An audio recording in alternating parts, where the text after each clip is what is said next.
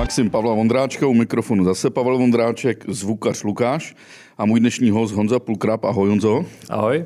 A pak je tady Roman Svoboda, inženýr Roman Svoboda. Ahoj Pavle. Oba dva jsou... V tom případě taky inženýr, prosím. Ty jsi taky inženýr? My jsme dva inženýři. Tak se pak k tomu dostaneme, proč jeden z vás používá titul před jménem a druhý ne. Že? To samozřejmě jde vidět. Kdo... A já musím říct, Roman Svoboda je fitness trenér a Honza Pulgráp je jeho chlebodárce, majitel a taky skvělý hráč sportu, který se hraje v Česku a ještě asi v pěti zemích, to je Rikočet.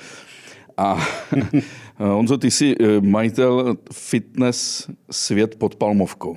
Že? Ano, Já jsem si vás pozval právě proto, že tam chodím a díky vám jsem zhubl už 6 kilo a přibral jsem 2 kila svalové hmoty. Není to teda kvůli vám, je to díky nejlepšímu trenérovi fitness všech dob, to je Ženovi.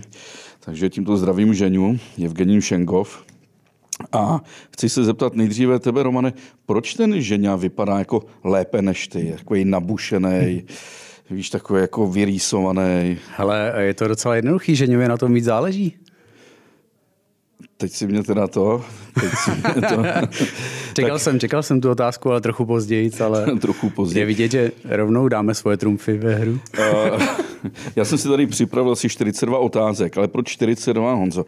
To je nejlepší skřínka, když k vám přijdu 42, uh, protože ty ostatní to u vás relativně úzký a přestože je to takový lehký diskomfort tady v tom, tak tam máte většině narváno a cvičí se mi tam lépe, než když jsem chodil, chodil kdysi do takového to faktory pro uh, Cybex a tak dále. To má úplně jinou atmosféru, to, tohleto centrum. A proč? To jsme rádi a tak jsme to i zamýšleli, aby to tak bylo. Eh, snažíme se, aby to bylo rodinný prostředí, a, ale to konec konců říká každý, ale u nás to je asi jiný tím, že opravdu rodinný podnik jsme vlastně už od založení. Já jsem teda, abych si zase jenom nehrál, že za všechno můžu já, tak já jsem Fitness Fit pod Palmkou nezaložil, to založil pan Rudovský eh, před nějakými 20 lety, ale už i on to vlastně založil jako opravdu rodinné fitness, takže my v té tradici pokračujeme a snažíme se, aby to bavilo nás, a já, aby to bavilo i ty klienty. Já ti do toho skočím, že to je snad jedno, já jsem zažil těch fitness víc, jo, ale tohle fitness má jakou, jakou výhodu, že tam se lidi neprezentují těmi svými oblečky a, a těmi, no prostě tak, jak vypadají, asi jim jde spíš o ty svaly. Ale já jsem tam, Romane, Romane proč by měl člověk cvičit v dnešní době? A to, proč mm-hmm. by měl cvičit ve fitku?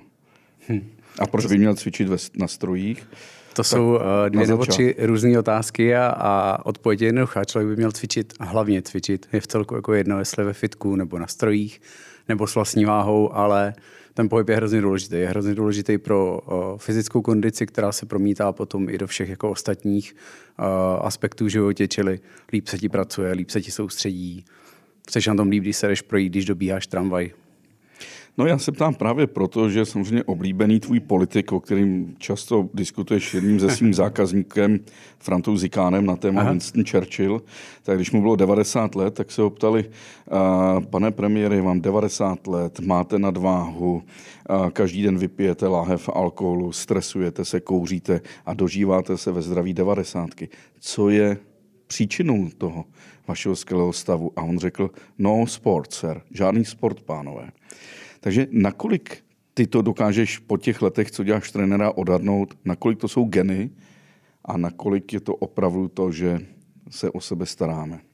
Hmm. Uh, geny jsou hrozně důležitý, to je pravda. Zároveň ale uh, nikdo neví, jak by vypadal Winston Churchill, kdyby cvičil. to je jedna věc. Druhá věc je, že nikdy nevíš jako tu tvoji genetickou výbavu. A tím, že cvičíš, tak zvyšuješ pravděpodobnost toho, že se dožiješ vyššího věku ale zároveň i toho, že se dožiješ vyššího věku s tím, že jsi jako v pohodě, jsi v kondici, nejseš nemocný a jsi jako schopný vykonávat běžné aktivity. To si myslím, že je správnější odpověď. Ten, ten věk je nám asi trochu predestinován, ale kvalitu života si ovlivňujeme, jako ovlivňujeme sami. A, tak to myslím, že byla docela dobrá odpověď. Ale teď, proč by člověk měl chodit do, do fitka a Teď přece může cvičit doma, Honzo. Jako. Může cvičit. A přesně jak řekl Roman, ono konec konců nejdůležitější opravdu je, aby člověk cvičil a už je celkem jedno, jestli bude cvičit doma mm, nebo v přírodě, nebo ve fitku, ale to fitko má jednu velkou výhodu, že poskytuje nejvíc možností a je to nejjednodušší. A to cvičení by mělo být hlavně o konzistenci, aby se cvičilo dlouhodobě a udržitelně. A málo kdo vydrží opravdu dlouhodobě cvičit doma. V přírodě už je to trošku jednodušší, ale taky není žádný úplně ideální počasí, vždycky se nám nechce, ale to fitko je prostě pořád připravený a je tam pořád spoustu možností, nejenom se strojema, s činkama, jsou tam kardiostroje, je tam vždycky místo na stretching a podobně, takže to no, je ta já to vidím sám na sobě. Já jsem jako rád se občas ironicky posmívám, že? takže jsem se posmíval lidem, kteří mají břicho. Já jsem byl štíhlej a dělal jsem sport a najednou se mi to břicho objevilo. A byl jsem z toho nešťastný. A posmíval jsem se lidem, že nechodí ven, bydlím u stromovky a, a nakonec jsem taky skončil v tom fitku. Ale yes. myslím si, že ten důvod je, že jsou tam ty trenéři. Já bych to nedokázal jako sám. A když se mi někdy stane, že tam jdu a není tam žena, tak tam cvičím a druhý den se nemůžu hejbnout. Jo. Protože to je, myslím, strašně důležité, že tě někdo vede k tomu a říká ti, co, co máš dělat. Jo. Já bych, jestli můžu, tak bych hmm? to doplnil ještě uh, ten důvod, proč chodí do fitka, je i to, že když cvičíš venku, tak nejseš úplně jako stoprocentně schopný odcvičit. Teď jsem rozuměl, jako co, plno, že cvičíš venku? Když cvičíš venku. Jo, venku. jak kdo, jak kdo, já cvičím venku anebo vevnitř, Pavle.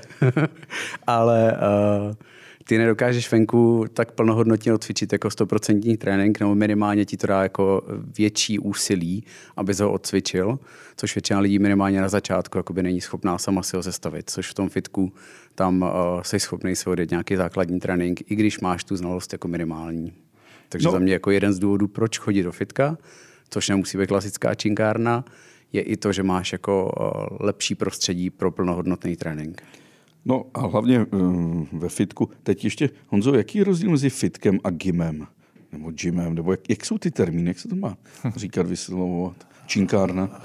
V podstatě dneska už se ten rozdíl skoro stírá. Není některá zásadní pořád, je to prostě fitko, posilovna, gym. Dali by se tam některé rozdíly najít, ale pro většinu lidí stačí, když to budeme brát za synonyma. No, ale jednu, jedna nejdůleži, nejdůležitější věc, která podle mě není venku, a to je zrcadlo. Všimni si, že v každém fitku, v každé posilovně musí být to zrcadlo. Jo, jsou, jsou lidi, kteří se dívají na sebe a to ti pomáhá, ne? že prostě vidíš, je to jak tak. cvičíš. Je to tak. Máš podle mě dva druhy lidí. Uh, on to je nakonec jeden, jeden druh lidí, tři druhy lidí. Okay, no, tak k tomu se pak, ještě. K tomu se pak vrátíme. Ty teda používají taky zrcadlo, takže to, to je vlastně taky výhodný pro ně. Uh, ale uh, ty vlastně při tom cvičení potřebuješ sledovat, jestli jako jsi dobře technicky, jestli dobře cvičíš, jestli cvičíš na obě dvě strany stejně například. Takže to zrcadlo má jako využití uh, i praktický, nejenom, nejenom to, že si pak uděláš hezký selfiečko u něj, což je uh, po prioritách pak v tom tréninku. Uh, druhá věc je tam hudba. To se chci zeptat, proč tam máte hudbu, když všichni mají sluchátka v uších? To právě kvůli těm, který ty sluchátka třeba doma zrovna zapomněli, aby tam byla trošku nějaká atmosféra, nějaký podkres. No tak to už jsem snad jenom já a Franta Zikán. Jako... Tebe baví ženě, takže to je v pohodě, ty nepotřebuješ. ne, uh, to s tím souvisí. Žena mi umožňuje dávat drill, on mi počítá. Jo? A on mi schválně počítá tak, že mi, že mi vlastně ubírá. Takže když už jsem u 20, jak říká 15, 16 jako, a nutí mě to. Ale je tam ta interakce s tím, s tím trenérem, co asi já tu disciplínu vnitřní jako nemám.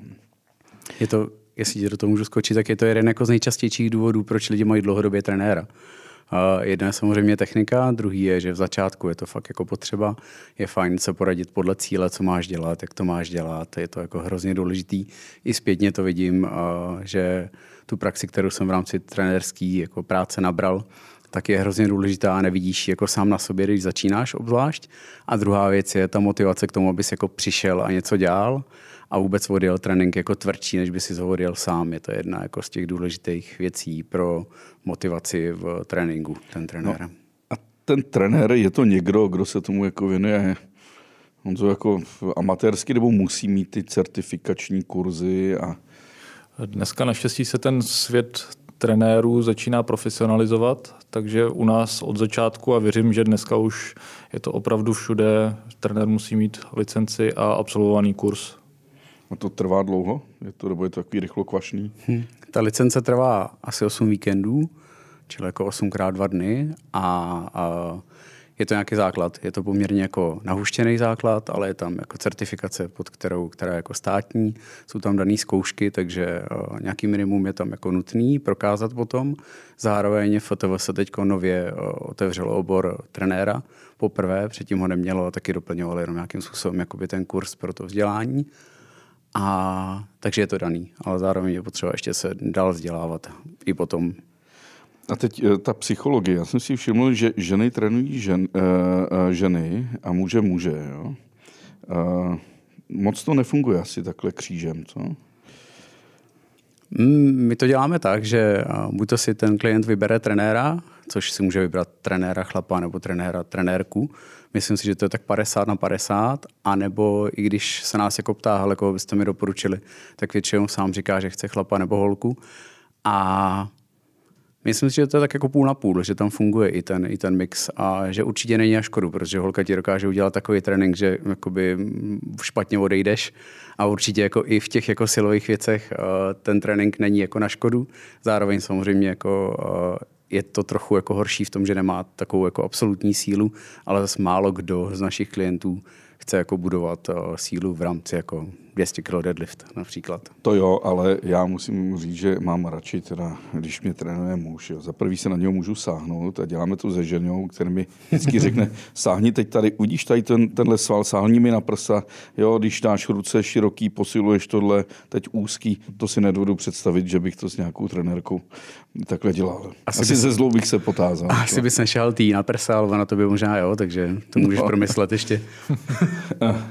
nakolik, je, nakolik je důležitý, jak ten trenér vypadá? Jestli je, jako budeš víc věřit trenérovi, který opravdu vypadá jak hm, kyberstroj, teda jako ženě, anebo prostě někomu, kdo se víc blíží mé konstituci. Hele, jestli a... se nebojí, na to se ptám, jestli se nebojí třeba některý, některý lidi to třeba trenéra typu Evgení Šengov, který opravdu vypadá, jako kdyby ho vysoustružil počítač. Jo. Funguje to? Funguje to tak i tak. Uh, z pohledu toho, že se třeba ten člověk jako stydí před trenérem, který vypadá jako fakt dobře, který vypadá jako ideálně tak, jak by třeba ten člověk chtěl vypadat taky, tak to tak bohužel jako je a funguje to tak, takže buď to třeba jako neosloví žádného trenéra, protože má nějaký stůd a je to hrozná škoda, protože ten trenér je profesionál a určitě mu nebude dávat najevo, že on je tlustý a on je vysekaný, takže, takže tam jako je to škoda a je potřeba se jako nestíjet za to. Ale funguje to i obráceně. Samozřejmě velká skupina lidí, která by nešla k trenérovi, který je jako tučnější, a protože si myslí, že ne, není možné, aby měl dostatek znalostí, i když to tak jako být nemusí samozřejmě. Vidíme to u fotbalových trenérů, že někteří jsou prostě opravdu jako obtloustý validupové a jsou to mistři světa. Že?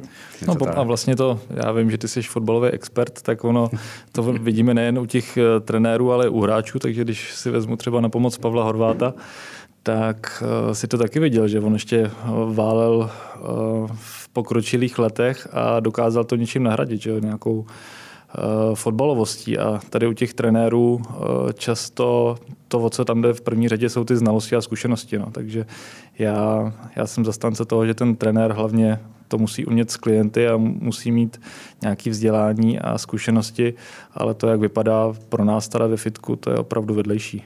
No, musí být asi skvělý psycholog, že jo? Přesně to, tak.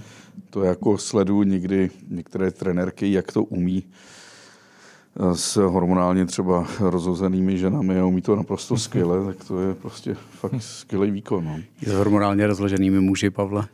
Eh, když se nenajím, tak samozřejmě jsem taky hysterický. Prostě Honzo, existuje sezona jako v tomhle biznisu? Já jsem zaregistroval takový termín lehce dětinský, třeba ledňáčci, to na ty lidi, kteří po Vánocích buď dostanou voucher, nebo se snaží snaží něco s předsevzetím nového roku udělat? Já si myslím, že ledňáček už není ani nic dětinského, že to dneska už je to takový terminus technicus eh, v tom našem oboru.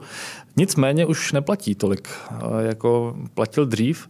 Dřív jsme opravdu měli velkou sezónu klasicky podzim, zima a začátek jara a v létě to bylo slabší ale zrovna jsem teď koukal na čísla a máme dokonce potvrzený od, i od dalšího velkého hráče na trhu fitness, což je multisport.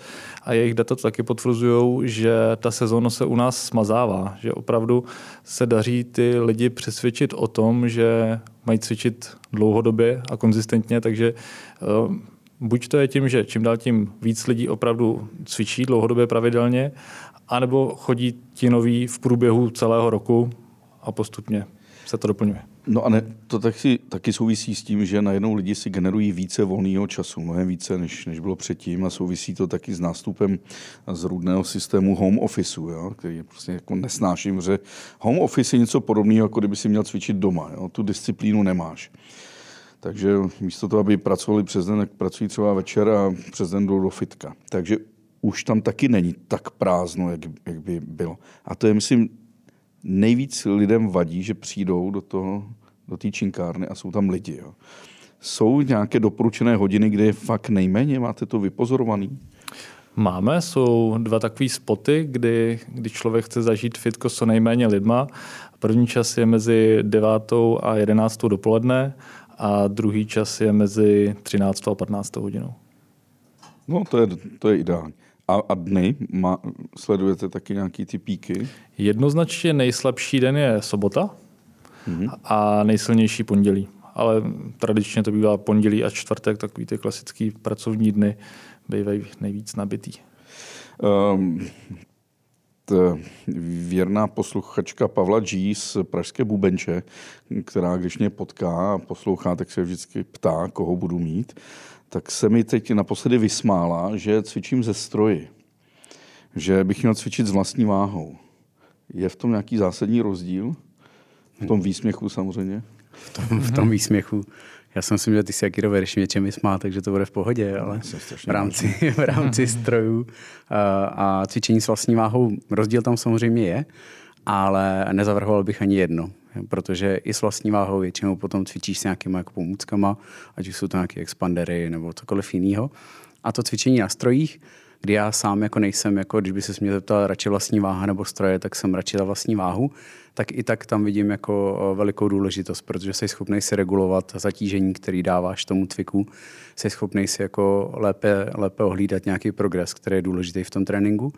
A například třeba jako u schybů, tak než uděláš jako jeden skip, tak to nějakou dobu trvá, můžeš používat expandery a je důležitý se o to pokoušet, je důležité to dělat i s vlastní váhou, ale zároveň můžeš využít stroj, který ti pomůže získat cílu.